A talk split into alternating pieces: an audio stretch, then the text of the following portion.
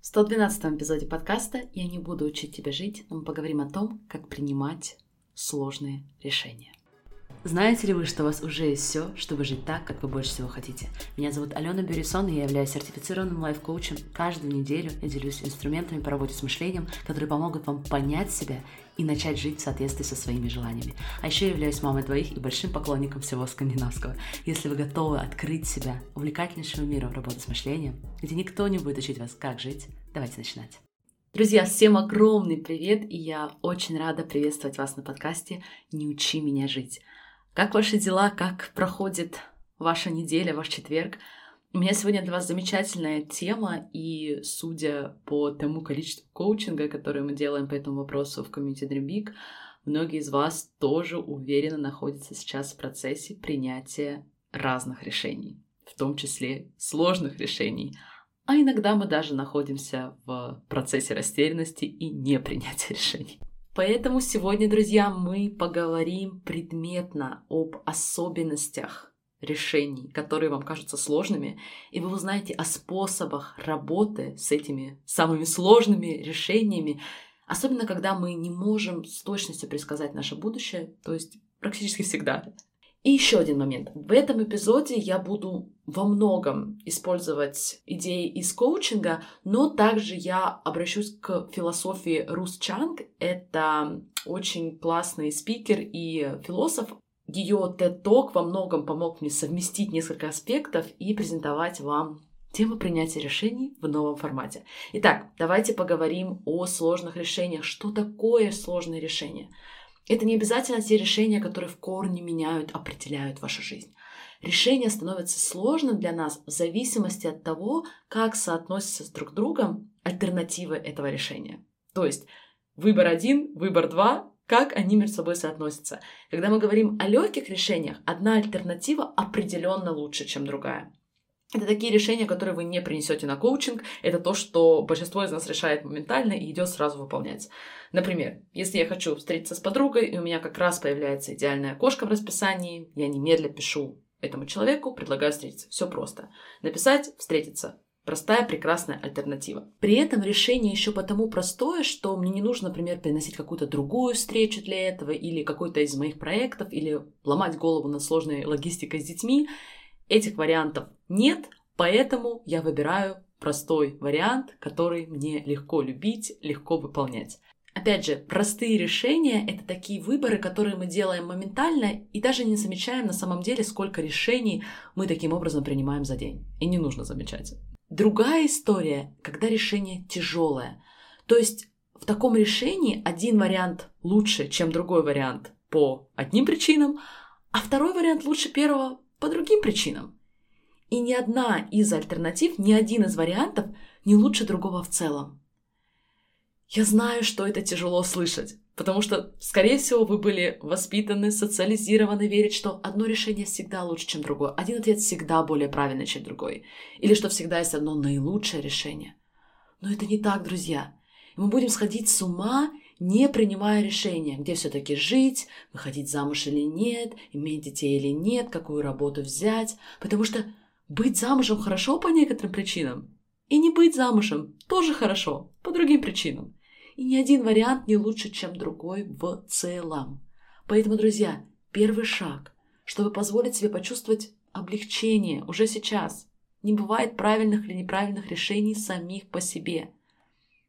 Особенно если мы с вами говорим о сложном решении, где вы уже написали ряд списков, вы уже все проанализировали, но у вас нет очевидного ответа. Нам было бы очень легко жить, если бы я такая встала с утра, и мой мозг предложил мне мысль, я хочу есть брокколи на завтрак, ведь брокколи – это моя любимая еда, и плюс она очень полезная.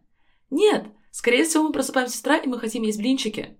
Но мы знаем, что они не полезны, и нам нужно принимать решение – мы можем съесть блинчики сейчас, и нам будет хорошо в моменте, прекрасная альтернатива. А можем не съесть блинчики, и нам потенциально будет лучше в долгосрочной перспективе. Тоже хорошая альтернатива. И та, и та причина достойны, и ни тот, и ни другой вариант в целом не лучше или не хуже.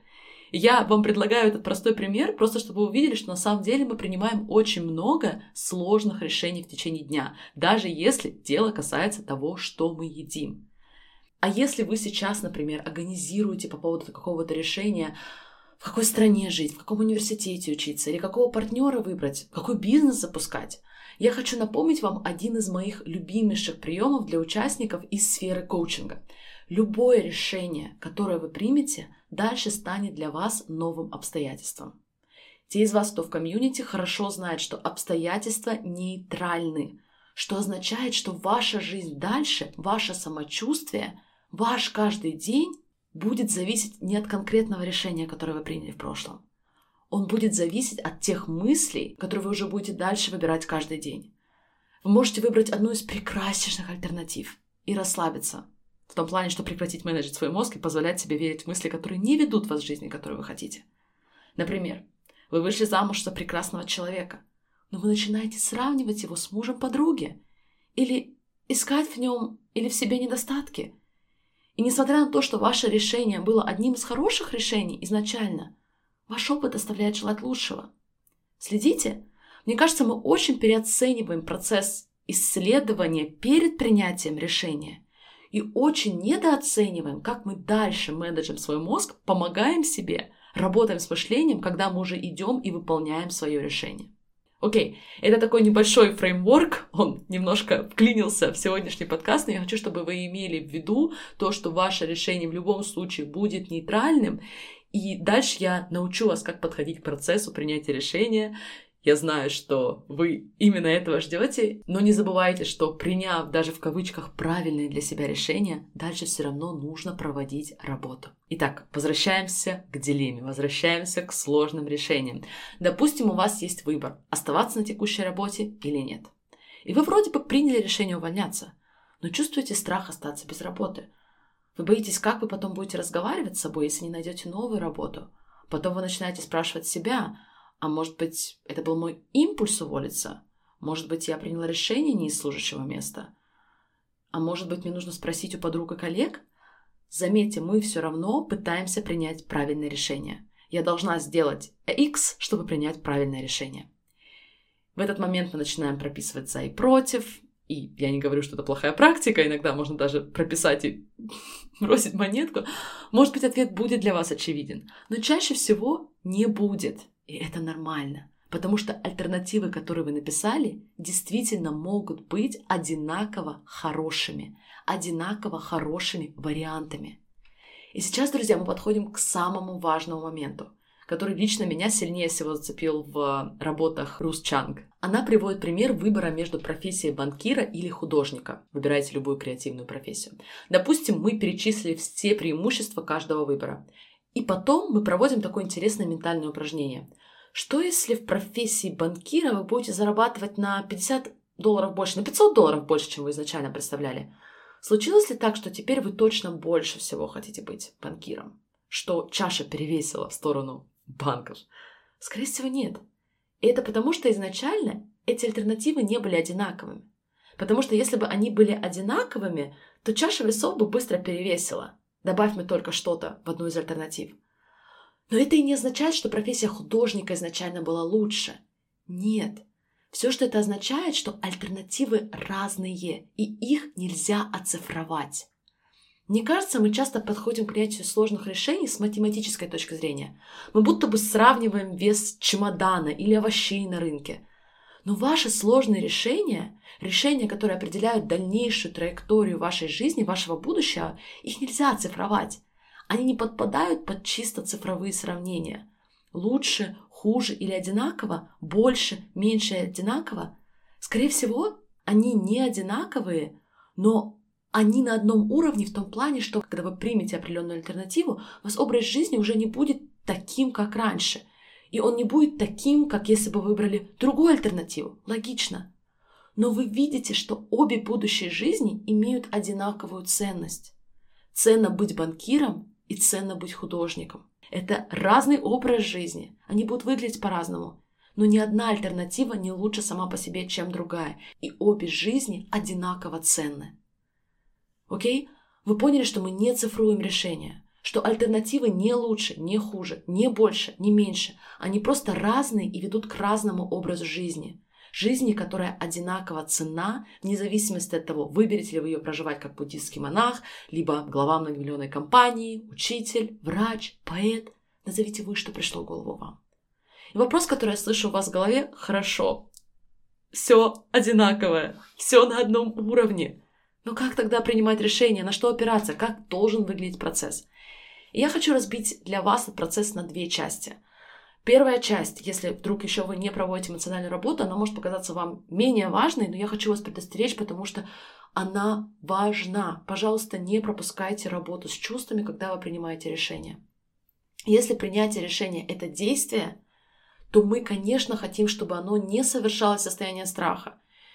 И чаще всего я вижу, что это страх чего-то будущего, и своим решением мы пытаемся его избегать. Этот страх парализует нас, и из этого состояния мы просто не принимаем решения. Я не очень давно коучила девушку, которая работала адвокатом, и на протяжении долгого времени она поддерживала подростка в тюрьме, который был ее клиентом, и в определенный момент она хотела прекратить помогать ему, потому что Заключенный стал нарушать ее границы, писать ей письма, которые она не хотела больше читать. И она была буквально парализована страхом, что если она его обидит, то он ее найдет когда-нибудь. Из этого состояния она не предпринимала никаких действий, в том числе не принимала решения прекратить вести его как клиента и обратиться к коллеге адвокатов. Поэтому я прошу вас обратить внимание, если своим решением вы стараетесь убежать от какой-то эмоции, представьте эту эмоцию уже сейчас. Будь то это страх, или эмоциональная боль, или разочарование – мы с клиентом прям прочувствовали эту эмоцию, допустили этот страх, чтобы теперь решение не было попыткой избежать страх. Если вы знаете, что вы можете чувствовать страх, и вы все равно сильны, вы будете принимать решения из более чистого места, не затуманенного катастрофическими мыслями, боязнью будущего или желанием избежать какой-то эмоции. И второй момент. Мы хотим полностью поменять наше восприятие сложных решений. Думаю, что многие из вас словили себя на состоянии «ну почему так сложно?» Почему нет определенно понятного, очевидного ответа? Можно мне, пожалуйста, сейчас перемотать жизнь на несколько лет вперед, чтобы я посмотрела и приняла уже это правильное решение. Но, друзья, задумайтесь, если бы мы жили в мире, где все решения были простыми, мы просто всегда бы выбирали самый лучший путь, определенно лучший вариант. Представьте, как если бы у вас был родитель, который просто всегда знал, лучший ответ. Пап, поступить в этот университет?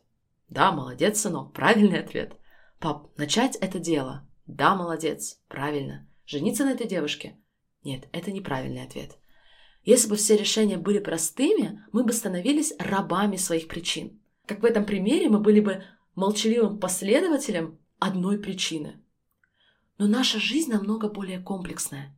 И наша жизнь дает нам возможность быть ее автором. То есть, когда у нас есть ряд причин «за» и ряд причин «против», то появляется возможность создать причину для себя, метапричину. Создать осознанно собственную причину, почему я выбираю то или другое. И стать именно таким человеком, каким вы хотите быть. Поэтому, когда мы сталкиваемся с трудным выбором, мы не должны биться головой о стену, пытаться понять, какая альтернатива лучше. Лучшей альтернативы нет. Вам не нужно ждать правильного ответа от кого бы то ни было.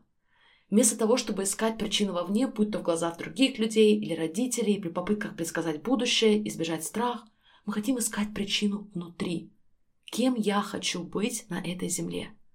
Вы можете решить быть консультантом в разноцветном галстуке, можете быть любителем скайдайвинга, блогером, который живет в деревне. А я могу быть подкастером, лайф-коучем, носящий самую простую одежду, любящий литры кофе и обожающий время наедине с собой. Это делает меня мной, а что-то другое делает вас вами. И, кстати, недавно я стояла на пороге важного решения для моего бизнеса, и самое интересное, что рационально я убеждена даже, что есть решение, которое легче, которое более прибыльно и которое правильное. Но от него пострадает моя душа. И задала себе вопрос, если это моя возможность, и даже если любой бизнес-эксперт скажет мне, что это менее удачное решение, я спросила себя, кем я хочу быть. И я знаю, кем я хочу быть в данном случае. Поэтому я благодарна, что в очередной раз у меня была возможность определить, удостовериться, кем я хочу быть. Это некомфортно. Но когда мы не принимаем трудные решения, когда мы возмущаемся, что жизнь нам их преподносит, мы не упражняем наши собственные ценности. Мы не удостоверяемся, что мы именно на том пути, который отображает того человека, которым мы больше всего хотим быть. Что мы следуем тем причинам, которые мы выбираем на метауровне. Когда мы избегаем трудных решений, мы просто плывем по течению. Мы позволяем миру вокруг определять, кто мы есть. Мы не определяем, кто мы есть. Находите в трудных решениях возможность познакомиться с собой. И, главное, поддержать себя дальше, несмотря ни на что.